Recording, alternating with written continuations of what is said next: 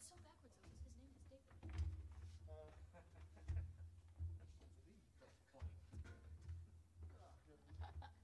I'm so funny. No, I was like, I didn't even intend to do that. No. Oh, no, no. Word for word. I feel you, man. Just starting to have to go that way. Sick of people having my phone number. Yeah, what?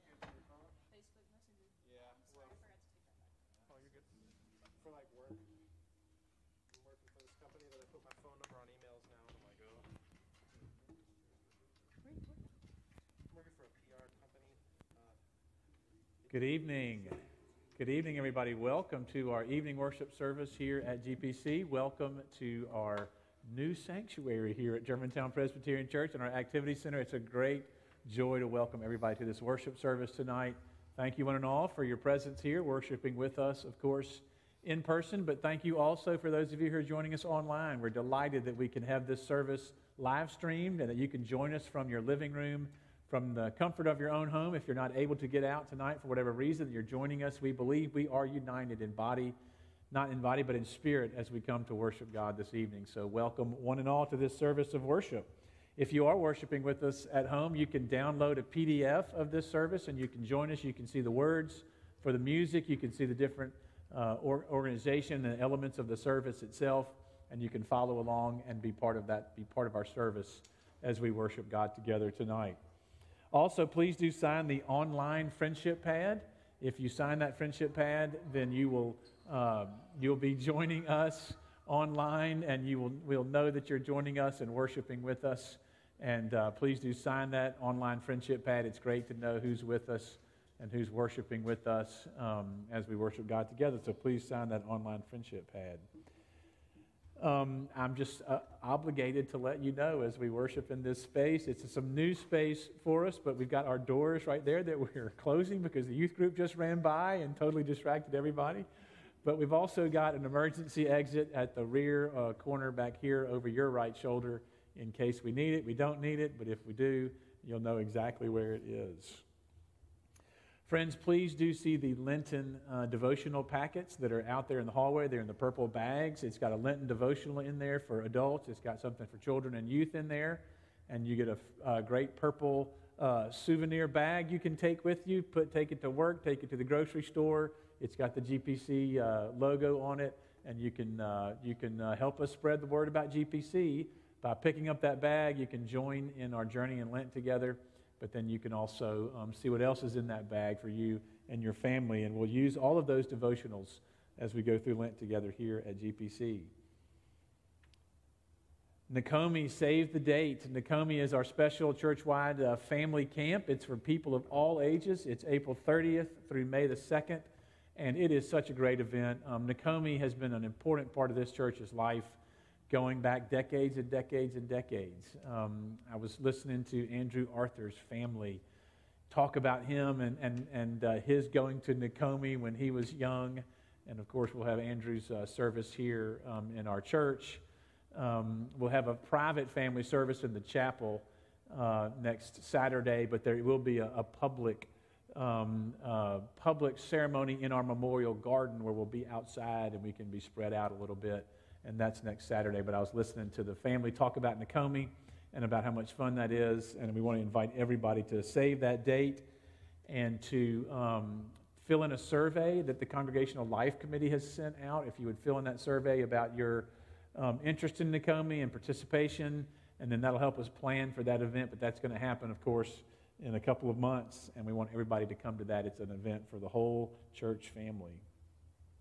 A little bit about our flood, of course. We've been talking about this some, but just an update for everybody to let you know that you can poke your head in the sanctuary and you can see um, what it looks like in there. And what it looks like is uh, not much right now because all the pews have been taken out and they've been put here in the activity center to dry and to store while we restore our sanctuary. The carpet has been pulled up. All the sheetrock's been cut up eighteen inches. All the, the wet stuff has been taken and dried out.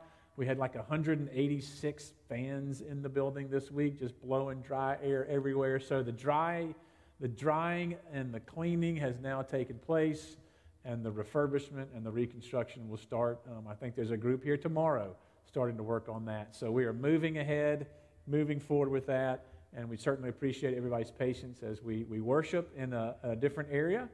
But as we talked about last week, any place where God is present, that is a sanctuary, and that's a holy space because God is there. So thank you for everybody's patience. Thank you for everybody's um, uh, just cooperation. So many volunteers are helping us get everything straight and organized and moved around. So thank you, everybody, for uh, just joining together as a church family and, and going through this experience together. We are so grateful that we have two new people among us who will go through this journey with us. And so I just want to ask Francesca and Mike Lyle to stand up and kind of maybe come up here and turn around and face everybody. And, of course, uh, Mike, uh, applause all around. I'll be the loudest to applaud. Mike is, um, of course, our new associate pastor for evangelism and discipleship starting next Sunday, although I think we've pulled him into a few things already and roped him in. But we're so grateful, Francesca, for you and for Mike and y'all joining the G P C family and moving here most recently from Indiana, but both uh, from Florida, both graduates of Central Florida. And then uh, your own journeys have taken you in various places, but now here you are in Germantown, Tennessee, and we couldn't be more thrilled. And so um, anybody who's got a Peabody uh, mask on with the ducks, man, that's an automatic fit right there. So that's so wonderful. Thank you so much uh, for being here, and we just can't wait to get to know y'all better and look forward to Mike, you exercising your gifts and talents in ministry here at G P C, and Francesca, for you to, to be part of our church family as well is a great honor for us. So thank you and welcome. Welcome, welcome. Friends, those are all of our announcements, and now let's start our evening service with prayer. Let us pray. Holy God, we come before you tonight. And Lord, we do invoke your presence to be with us. Lord, in this invocation, we humble ourselves and we acknowledge, Lord, that we are your creatures, that you have made us, and that you are our God. And because you are our faithful God, because you are true and good, Lord, we come this evening to worship you. And so we pray for your Holy Spirit to be with us, Lord, be in, in us and what we sing and what we say. Lord, be with us collectively as a group. Be with those who are worshiping at home as well, O God. And may all that we do be done for your glory. We do it in the name of Jesus Christ, our Lord, and we pray this in his name. Amen. Amen. Good evening, everyone. If you would like to stand with us, we're going to sing first about the greatness of our God. A God that uh, when he speaks his word to us, when he says something, it's as good as done because he's a faithful God. He keeps his word forever. The prophet said at that this God that we serve, this God that we worship, that he never goes back upon his word. He performs the word of which he sends to us. And so we want to sing of the greatness of our God.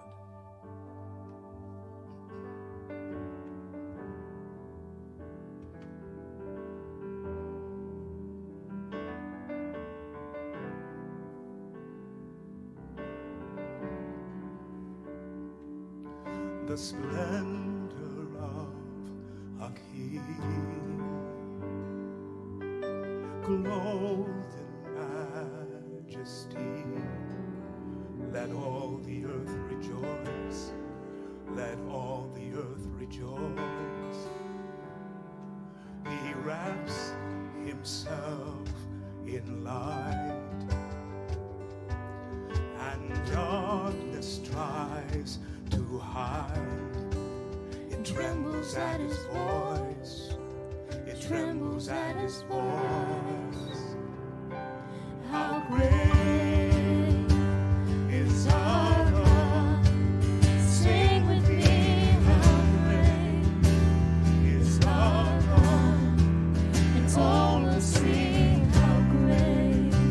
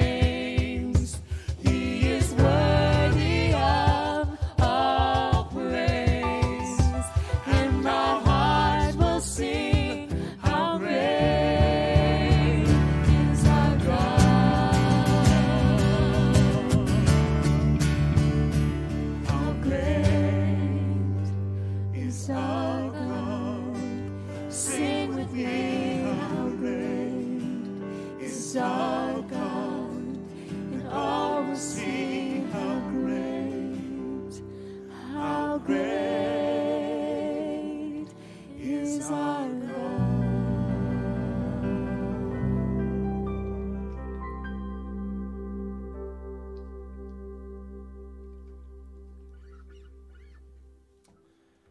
Uh, this next song that we're going to sing, um, it's called Jesus I Believe.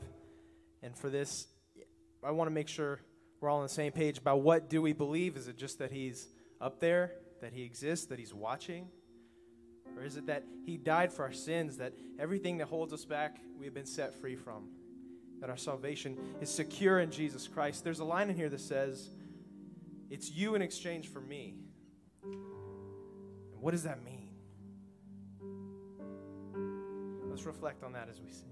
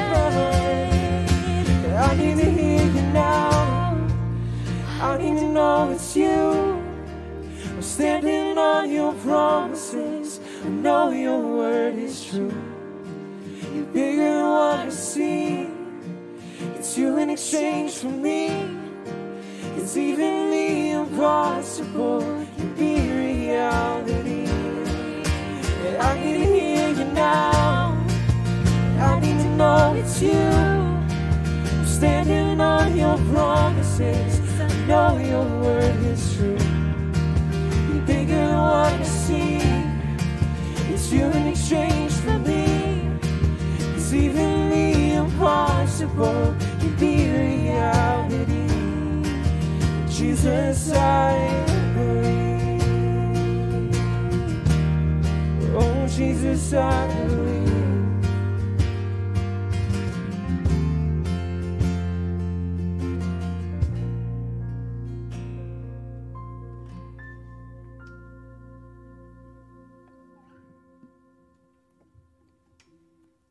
Please be seated.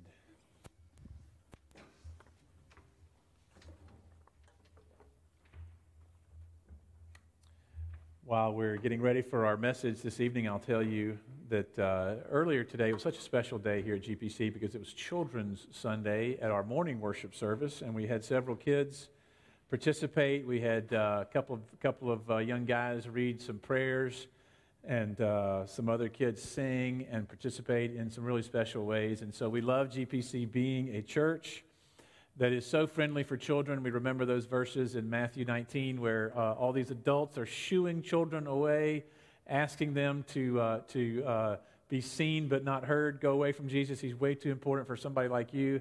And Jesus says, no, absolutely not. Welcome all of those little children into my presence, because it's to such as these that belong the kingdom of heaven. And so we loved having them participate earlier today, and it was just so good to have that happen. And I was I was kind of thinking about that when I was in my announcements, and um, the uh, uh, at least a, a, a thundering herd of buffalo went by in the form of our youth group. They had the French fry guy food truck under the covered walkway down there, and so I know they were having a lot of fun um, getting all those French fries and whatever concoctions you could make from French fries in all kinds of different dishes. They were enjoying. And uh, we're certainly glad for, for them and that joy to be with us and even to make a little noise. And we're going to pull a lot of them in here, and hopefully this will be part of their youth group programming as well. They'll make a joyful noise in here when we get our schedules lined up, uh, and, and I hope that will happen really soon. Um, but I'm just so grateful for that and grateful for everybody's presence here this evening. I just want to read to you from the book of Genesis, and uh, I know our scripture in here is Romans. And that's a, that's a great commentary on this passage from Genesis, but our scripture reading for this evening is actually from Genesis seventeen. It is the call of Abraham. It's one of several different call stories to Abraham that God delivers. And so uh, hear these words from Genesis chapter seventeen. When Abram was ninety-nine years old, the Lord appeared to him and said to him, I am God Almighty, walk before me and be blameless, and I will make my covenant between me and you, and I will make you exceedingly numerous. And then Abram fell on his face, and God said to him, as for me, this is my covenant with you. You shall be the ancestor of a multitude of nations. No longer shall your name be Abram, but your name shall be Abraham, for I have made you the ancestor of a multitude of nations. I'll make you exceedingly fruitful. I will make nations of you, and kings shall come before you. And I will establish my covenant between me and you and your offspring after you throughout their generations. This will be an everlasting covenant to be your God and to your offspring after you. God said to Abraham, and I'm moving on to verse fifteen here. God then said to Abram, as for Sarai, your wife, you shall no longer call her Sarai, but call her Sarah. That will be her name. I will bless her, and moreover, I will give you a son by her. I will bless her, she'll give rise to many nations, kings of people shall come from her. And then, and I love this in verse seventeen, Abraham falls on his face again. Abram fell on his face and laughed and said to himself, can a child be born to a man who's one hundred years old? Can Sarah, who is ninety-nine years old, bear a child? Amen. This is the word of the Lord. Thanks be to God. Maybe you've heard this old saying. Um, it's one that you hear a lot. I think you'll probably be able to finish it for me when I uh, begin it. This old saying that says, if you don't laugh, then you will probably cry. You'll probably cry. And that's been the case this week here at G P C with our uh, all of our damage control from our flood that happened a week ago Friday night. Um, it's just true. Um, you might cry. Anytime, uh, think about all the homes you live in. Anytime your home is damaged, anytime a special place for you is damaged, flood damage, fire damage, any kind of damage, anytime your individual home, um, even take it to be incredibly personal, even the home of your body, this home in which you live.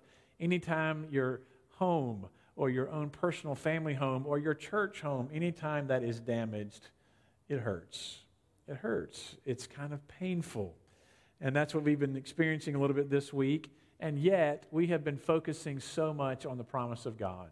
There's so many promises of God that says, even when you hurt, no matter what you go through, I will be with you. And I've been focusing a lot this week on Isaiah forty-three, this great promise of God that says, even when you pass through the waters, I will be with you. They will not overwhelm you. So we know that God gives us protection. And we know that God's protection then gives us perspective. God gives us perspective on whatever we go through, whether that's in our bodies, in our homes, in our families, or even our church home together. God protects us, and therefore we have a perspective on what we're going through that other people don't have because they don't understand who God is and they don't know who God is. And so it's true for all of us. If God is for us, who can stand against us? Who can be against us? The answer, of course, is no one. And so I have been so encouraged this past week. I can't tell you what a boon to my spirits it's been to receive messages from so many other congregations and other churches and ministers, um, a lot of them very close to us. I do know that the sessions of Ottawa Presbyterian and Independent Presbyterian prayed for us this week. I got messages from their elders saying, we prayed for you at our session meeting, and I was touched by that. I know Second Presbyterian mentioned this at one of their midweek events because several of their members called and texted and emailed and said, hey, we prayed for you this week. Um, Dorothy Wells at Saint George's across the street called me and just was just um, profuse in her um, love for our congregation and what can she do to help? What can they do to help? Do we need to use their facilities uh, in any way, their buildings? Can we do, you know, what can they do to help? It was amazing. Um, Wade Cox over at Emanuel Methodist Church just down the road also is just, what can we do to help? We want to, we want to help in any way that we possibly can. I heard from so many different churches. Micah Greenstein, my friend over at Temple Israel, he also called up and said, you are in our flock's prayers this week, because he heard about what was going on. I don't know how all these people heard about it, because I, I didn't tell them, but in this sort of instantaneous world we live in, then we're going to hear, we're going to hear from people um, all over the place, including five different states, as diverse and as far away as Florida, Orlando, Florida, and Mount Pleasant, Michigan. And uh, all these places in between offering uh, their prayers and their help. And I think more than anything else, some of our own members have put all of this in perspective. They are remembering God's protection, remembering God's promises, and yet also putting this in perspective with love for their church, but also a little bit of humor. A little bit of humor just to help, help us remember that if you didn't laugh, then you probably just cry. And so I just want to share with you a sampling of some GPCers laughing instead of c- crying comments this week, such as, hey, Will, I've heard we've become a Baptist church because we've undergone a total immersion. Yes, hey, Will, do you think we could stock that pond in the sanctuary and go fishing every Sunday? Hey, if that freezes, and it was obviously frigid last week, hey, if that freezes, we can have G P C family skating night in the sanctuary. Maybe Jesus could turn all that water into wine. And then I reminded that person we have an A A group that meets every day at noon in the under community room under the chapel. Here's a good one. Um, knock, knock. Knock, knock. Water. What are you waiting for? Let's have church. Okay, so um, I'm glad we're on an empty stomach tonight because I'll just stop right there. If you didn't laugh, you might just cry. But we're going to laugh and get through this.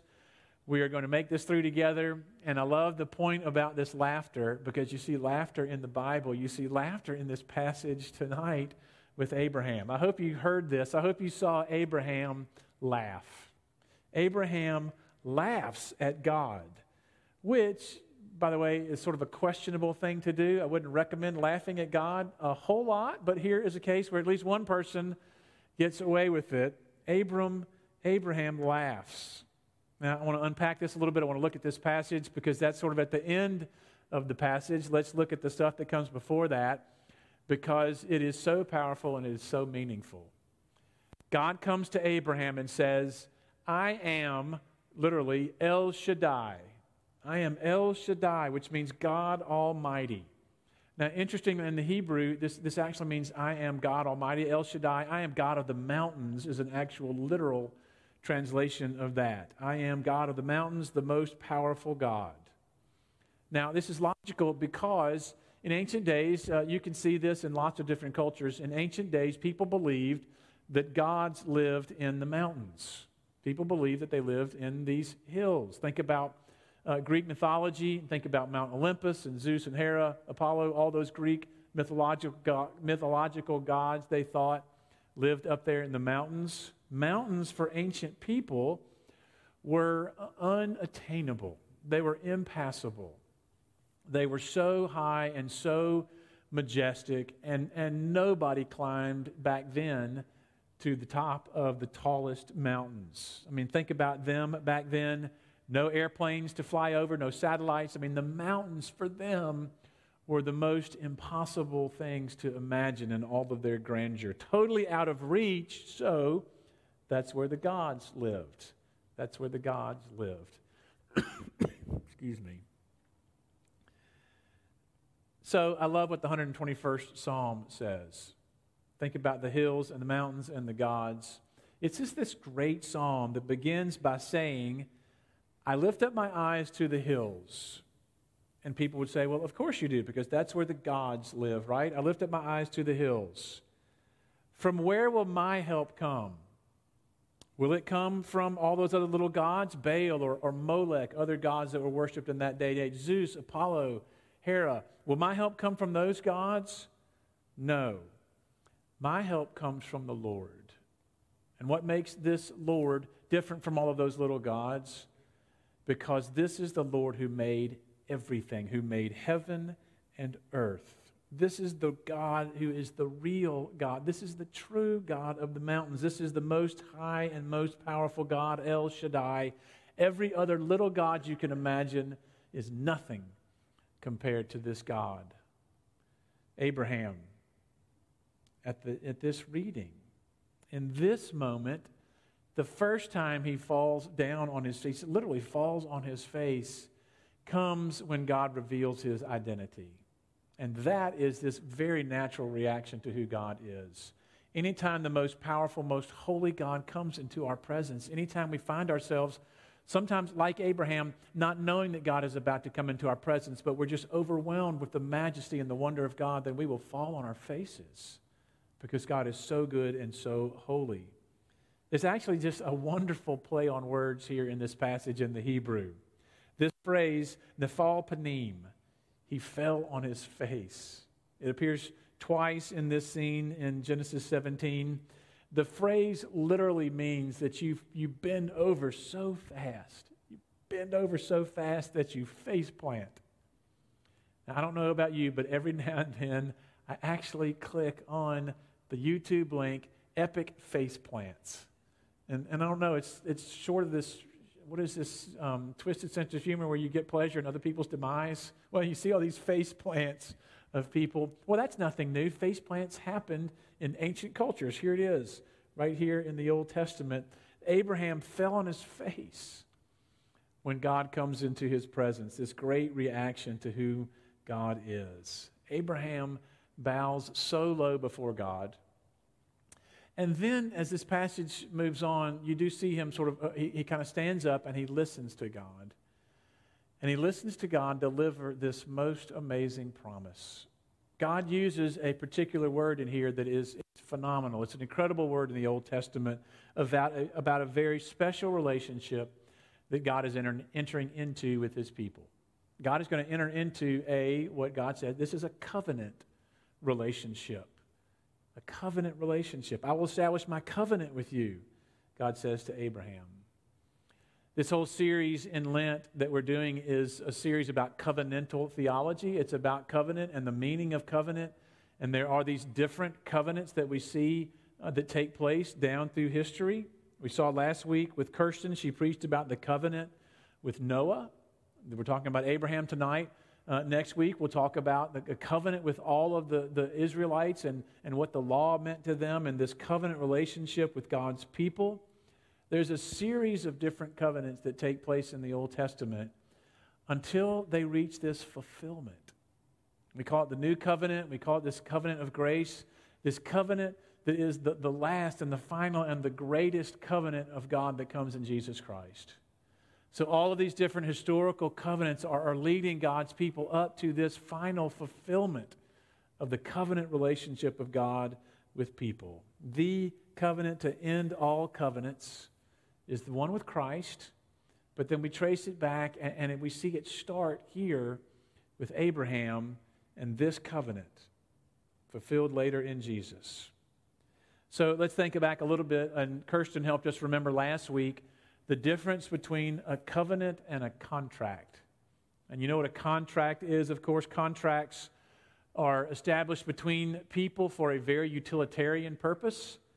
I'll provide this if you provide that. I will pay you this and you will supply that. It's a very simple formula. And it's the most simple part of any contract, and that is that quid pro quo piece, the this for that. That's usually very simple to name and to iron out. This for that. You know what the most difficult part of any contract is? The hardest part of any contract? The penalties. The penalties. What happens if a contract is broken? What happens when someone doesn't deliver or they break that faith? In other words, what happens when sin intervenes? Now, you're not going to see the word sin appear in all kinds of legal contracts. Lawyers, businesses, companies aren't going to use the word sin in there, but that's what it is. That's what it is when, when parties who are at one point in a contractual relationship with each other, but then another party pulls out, or another party gets envious, or another party uh, doesn't pay, doesn't fulfill, and they break that contract. Broken relationships. It happens in businesses. It happens personally in contracts. But a covenant, a covenant is so different. And a covenant is so wonderful. A covenant is amazing. God comes to us and says, here, here I am, and here is our relationship. It's not a contract. It's a covenant. It's very special. It's very unique. God comes to Abraham and says, I'm establishing this This covenant with you, this relationship with you, for all the generations who follow after you, through you and Sarah, all the way down the line. Here is this relationship. Here is this covenant. Now, what makes a covenant different? There's a couple things that are revealed in this reading that are so important about a covenant. I want to focus on these for our last few minutes together. I want to focus on the unconditionality of a covenant and the eternality of a covenant. The unconditionality of it, and that it is not bound by time, that it is eternal, or as this reading says, everlasting, not bound by time. So let's think about the unconditional nature of this, and this is so wonderful. It's absolutely so graceful. It's really actually quite radical in what God does here. God never demands conditions for a covenant. God never says, okay, if you do this, and if you meet this behavior, and if you do this deliverable, and if you rise to this standard, then I will love you, and then I'll be in a relationship with you, and then you will have met my expectations. God never does that. God says, I am your God. I am for you. And that God reaches out to us with grace and mercy and love, even when we are strangers to God. God establishes this covenant with us, this sheer, undeserved, unmerited, unbelievably free, forgiving grace and love of the Creator of the universe offered to each and every single one of us. Because I love you, and because I'm already merciful to you, because I already accept you, let us live in relationship together. That is God's word to us. It's unconditional. Now, think about Abraham and Sarah, for example, and think about their lives. You think about who they were, and yes, they, they did leave their home and they followed God, but all along the way, they were way too human, way too human in some of the things that they did and some of the sins they committed. They, they told lies. Abraham did. They were envious. They wished harm. They had harmful thoughts and harmful actions toward other people like Hagar and Ishmael, sending them out into the, to the desert to die. Think about who they were and some of their sins and, and some of their ways. But God loves them nevertheless. That there is no sin. There is nothing that we have done by which God will say, okay, I'm going to stop loving you. That God's covenant is always unconditional. Now, this unconditional part of God's love also reaches into the, the most impossible circumstances in our lives. And this is another thing about conditions, that God does not take into account the conditions of our lives in order to keep His promises. Think about, again, Abraham and Sarah. The promise is that they will have a child, and that God's promise and that God's covenant with them will extend through this child that they will have. Now, that is absolutely impossible given the late stage in the game that they are in their lives. I mean, they're in the end of the fourth quarter here. Abraham's one hundred, Sarah's ninety. It's impossible that God can keep this promise given the condition of their bodies in which they live.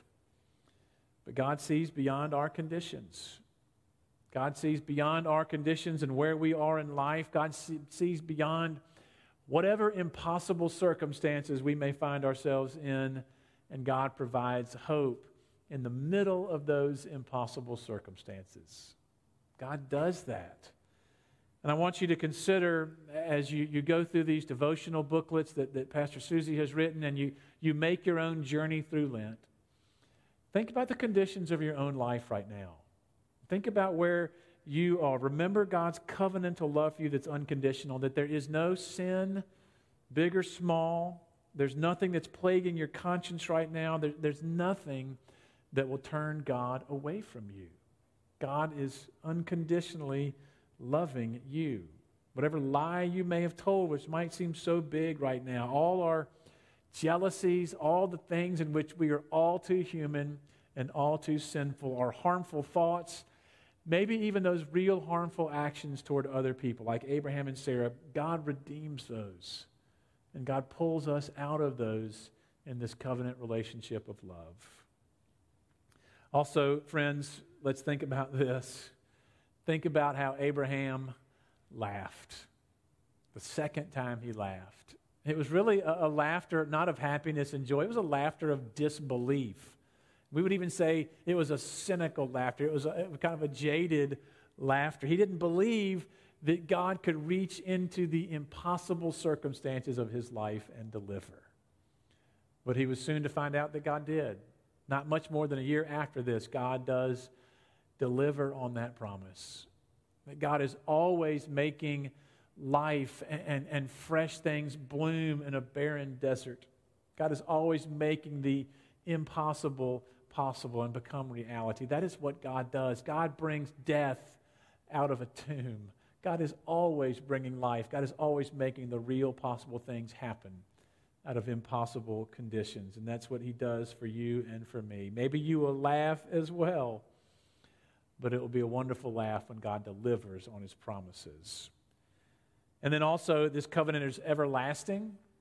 Um, you'll see this word attached a lot of times in uh, these readings. We saw it in last week's reading with Noah. It's here three times in this Genesis seventeen reading.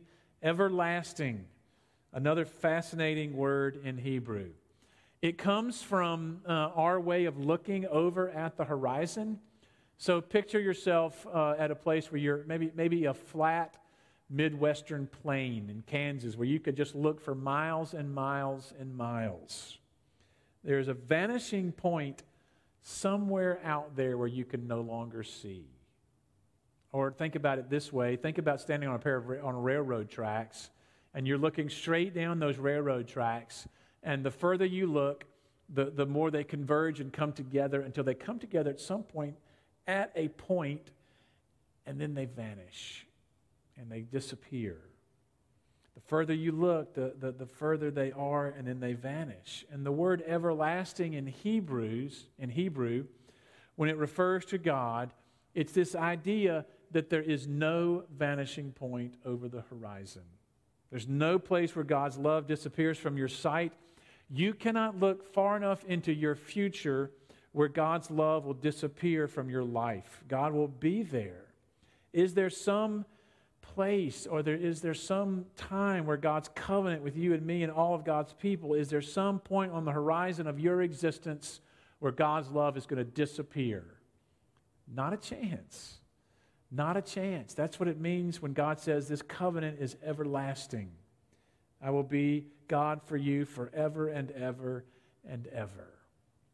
Now, again, we know the story as it continues on from here, and we know what happens with Christ and the new covenant. And the way that Jesus talks about this is with the word eternal, eternal life. Eternity is not endless time. Eternity is life beyond time. Eternity is life lived in God's love and in God's kingdom. It's beyond all temporal afflictions and beyond sufferings. All pains and tears and all change in this life will be wiped away. Thanks to Christ's pains and tears on the cross, through his death and resurrection, eternal life is the gift of God's love for all those who follow Christ. And that's what this covenant is for us. It is everlasting. It will span eternity. Now that ought to make you laugh with joy and with wonder and with worship and with gladness. Fall down on your face, laughing with God's goodness and with God's joy. And so, friends, I look forward to continuing this conversation as we move through Lent. Let us be grateful for this incredible covenant of grace in which we live every day. Let us pray. Lord, we come before you and we are grateful for your covenant of grace. Lord, we think about that vanishing point out there and we sometimes wonder if we will ever reach it. And yet, Lord, we know that if we do and when we do, you will be there, and you will be beyond that. You will be beyond all sight. Lord, you are beyond our expectations. You are so wonderful and so good. And so we thank you, O God, as we think about this covenant of love into which you have entered with us. Lord, we pray that you, we would be your faithful covenant partners, that during the season of Lent that we might journey with you toward Jerusalem, that we might think about our own, Lord, our own need for you and our own need for grace. And Lord, we continue to worship now, O God, thanking you for this relationship of covenant love. It is in Christ's name that we pray. Amen. Time, wow, that's loud. We better know, thanks. Um, as we enter back into um, worship and song, I invite you to stand with us again. And as we sing the song, um, Cornerstone, I invite you to reflect on the words of where is your hope? Is your hope remaining in the Lord, or is your hope in something else? And um, if that's the case, um, I invite you to um, ask the Lord to reveal that to you. My hope is built on nothing less than Jesus' blood and righteousness. I dare not trust the sweetest frame, but wholly trust in Jesus' name. Let's sing that again. My hope is built. My hope is built on nothing less than Jesus' blood and righteousness. I dare not trust the sweetest frame, but wholly trust in Jesus' name. Christ alone, cornerstone, weak made strong in the Savior's love, and through the storm, He is Lord, Lord of all. When darkness seems Darkness seems to hide his face. I rest on him.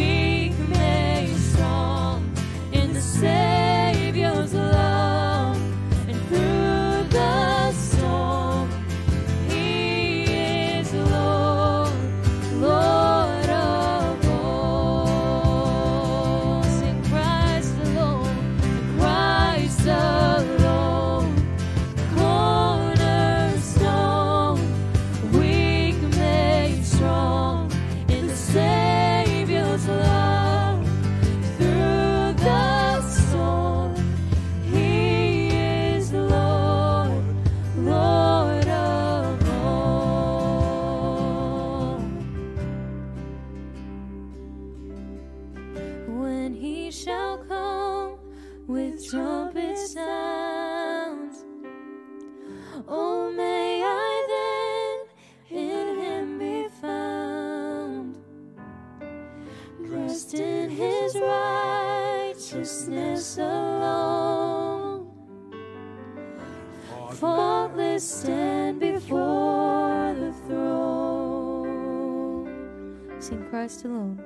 And Christ alone, cornerstone, weak made strong, in the Savior's love, and through the storm, He is Lord, Lord of all, and Christ alone.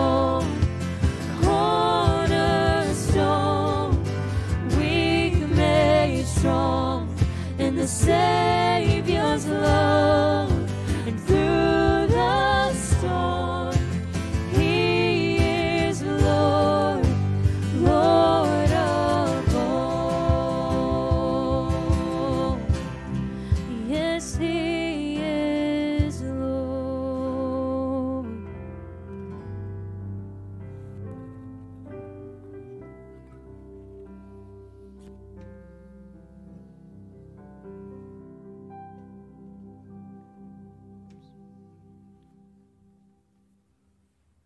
Please be seated. Each time we worship, we have a chance to respond to God's word and to respond to God's grace in many different ways. One way we do that is to uh, is to take an offering and just to offer back to God a portion of the blessings that God has provided for each one of us. And of, of course, we do that in many ways. One way is through a monetary offering, and if you're worshiping with us, you can see the gauntlet that I have constructed by the door, so you can't leave without passing by the offering plate.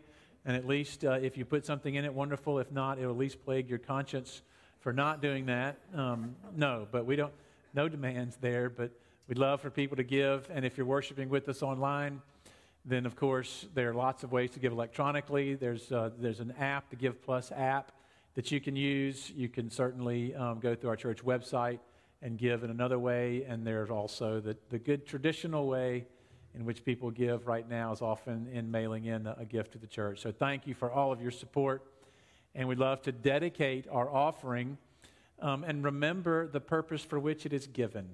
It is not given for us just to, to hoard for ourselves. It is given for the sake of the world. And so each time we make our offering, we also have our prayers for the world, because we want what we give to flow out into the world, especially to those places of hardship and those places of suffering. And so we're going to lift up our prayer, lift up our world in prayer now, also as we dedicate this offering. Let us pray. Almighty God, we do come before you this evening, and we do pray for this beautiful world in which you have created. Lord, you have given us so much. You have given us so much in the beauty of each daffodil that we see opening around us now. Lord, you have given us so much in the voices of the children that we heard speak and sing earlier today. Lord, you've given us so much in the voices that, that have sung for us tonight, and in the gifts and the talents that, that exude in this worship service. Lord, you've given us so much in Jesus Christ, so much grace and so much mercy and so much love. And so, Lord, it is out of gratitude that we come before you to pray tonight, to dedicate this offering to you, because it is given in gratitude. It comes from humble and gracious hearts as we thank you for all you have done for us. Lord, even as we remember your grace and love for us, we pray for that same grace and love for particular people in our world just now. Lord, we hear the thunder and the storms that are rolling over the Mid-South tonight and in the early hours of tomorrow morning, and we remember those, O God, who do not have adequate shelter, those for whom the streets are their home. And so we pray, O God, that you would use what we give and, and use what we have, O God, as a way to reach out to those who are suffering and to those, Lord, who do not have the basics of a decent human life: food, shelter, adequate water, education, health care. All of these things, O God, we pray that you would help us as a church minister to all those around us. Lord, on this particular day, on this Children's Sunday, where we celebrate the gifts of children in and among us, we do lift up children around the Mid-South. Lord, we think about the Shelby County schools that will be slowly emerging from the, the COVID time of, of shut schools back now in the weeks ahead to in-person learning. We pray for all of those children who will be going back to school for the first time, Lord, in, in almost a year. We pray for those teachers and those administrators. We pray for those children, O God. May your blessing and your protection be with them. May those schools be places of great love and of great learning. And Lord, we also lift up to you those in our community who are suffering from illness. Lord, we pray that what we have given tonight might be a way for our church to reach out to those who are suffering. We think about those, Lord, who have COVID in our own congregation and in our families, those people that we love. We pray healing for them. We pray, Lord, also for those who are suffering from uh, maladies of body, whether that's through stroke or through heart attack, Lord, or through cancer, or through a myriad of other afflictions, Lord, that we, we know that we must endure for a season. And so we pray for those who are suffering on this night, and we pray for their loved ones, Lord, that you would bring them healing and that you would bring them hope. Lord, there's so many other needs out there, so many other places and so many other situations that, that we want to pray for. And I invite us now, O God, in the silence of this moment, to lift up before you an individual prayer for that person or that place who needs your love.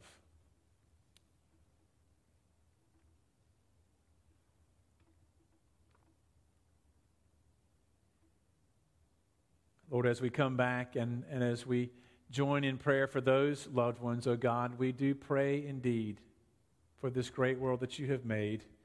And as a congregation, Lord, we lift up our individual voices and we join them and blend them together by the power of your Spirit into one voice, as we pray your prayer, O Christ, that you taught us. Our Father, who is in heaven, holy is your name. Your kingdom come, your will be done, on earth as it is in heaven. Give us this day our daily bread, and forgive us our sins, as we forgive those who sin against us. Lead us not into temptation, and deliver us from evil. For yours is the kingdom, and the power, and the glory forever. Amen. If you'll stand and sing with us, we're going to sing one more song, um, Goodness of God. And sometimes it's hard to sing about the goodness of God when there's a flood and a whole bunch of stuff gets destroyed, or we're in a pandemic and we have friends and relatives that are sick, even pass away. It can be really hard to sing about the goodness of God. How can he be good in that? I've been going through a study with some friends into Joseph and his life, and I can see him asking that same question, like in the jail cell. Like, how is this good, God? But we know God used all that to save him and his family, and he used that family to bring a man that'll save all of us, that saved all of us. I want to read a verse from James real quick. James one, two through three. Dear brothers and sisters, when troubles of any kind come your way, consider it opportunity for great joy. For you know that when your faith is tested, your endurance has a chance to grow. That word for tested is the same word used by silversmiths. Uh, when they're purifying silver, they would put it in a crucible and heat it up really hot and scrape away all the impurities. And then heat it up and scrape away the impurities. And they would know it had been fully tested or pure when he'd look down into it and he'd see his reflection. And it just got me thinking that sometimes everything going perfect, everything being our definition of good, isn't always what's best, isn't always what's really good for us. And only God knows what that is. And so his goodness that we're about to sing about, it's not a promotion in work, it's not a new car, even though those things are good. His goodness is his mercy that's never ending. His Holy Spirit working inside us to make us look more like him. So let's sing that out.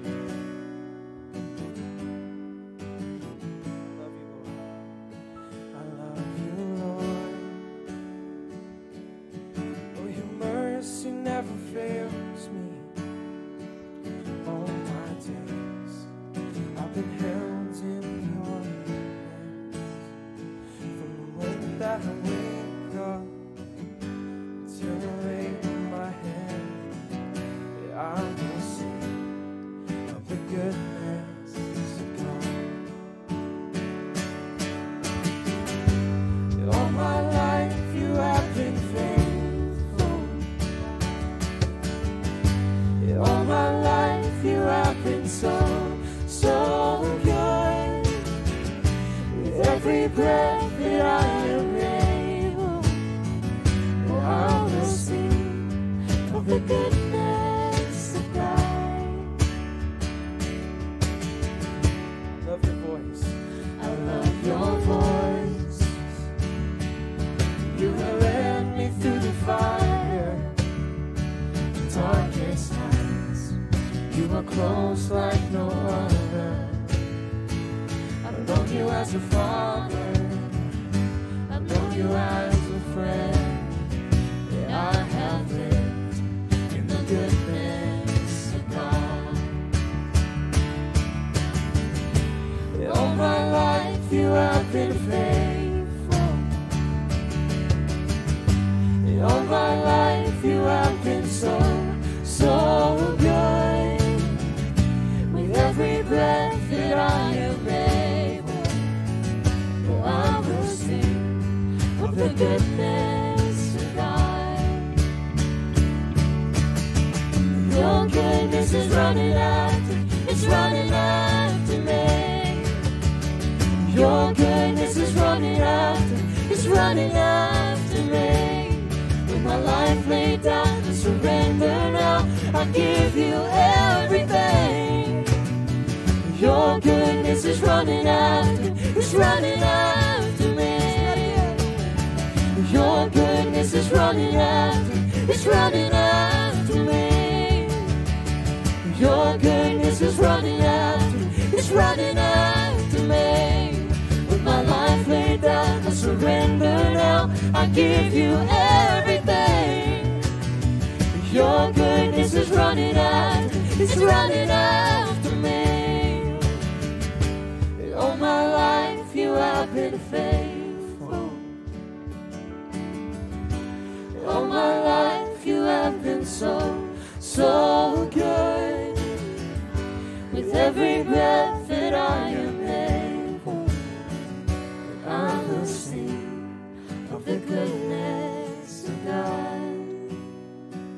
I will sing of the goodness of God.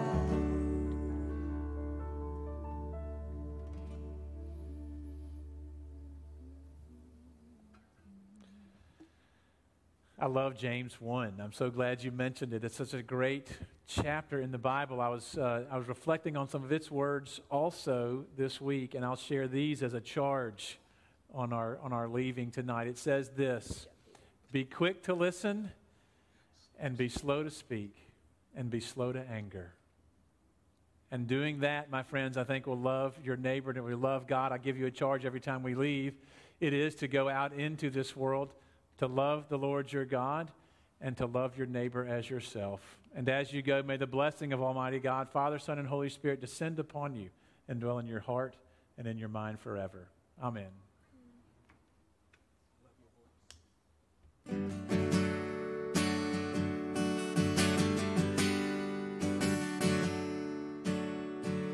love your voice.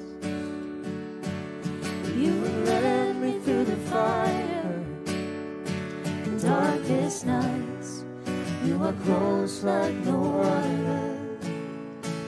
I've known you as a father, I've known you as a friend. Yeah, I have lived in the goodness of God.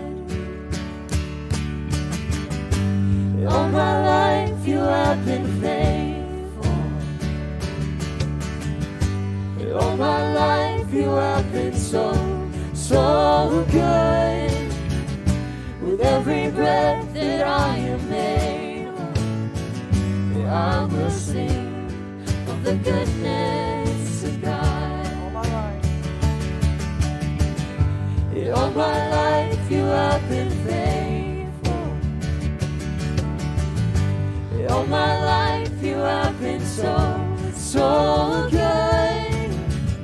With every breath that I am able, I will sing of the goodness of God.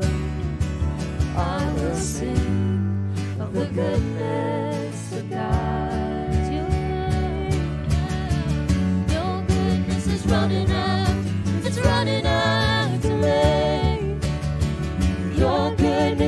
running after, it's running after me. With my life laid down, I surrender now, I give you everything. Your goodness is running after, it's running after me. Your goodness, your goodness is running after, it's running after me. Your goodness is running after, it's running after me. With my life laid down, I surrender now, I give you everything. Your goodness is running after, it's running after me. All my life you have been faithful, oh you won't stop now. All my life you have been so, so good. With every breath that I am able, I will sing of the goodness of God. Oh, I will sing of the goodness of God.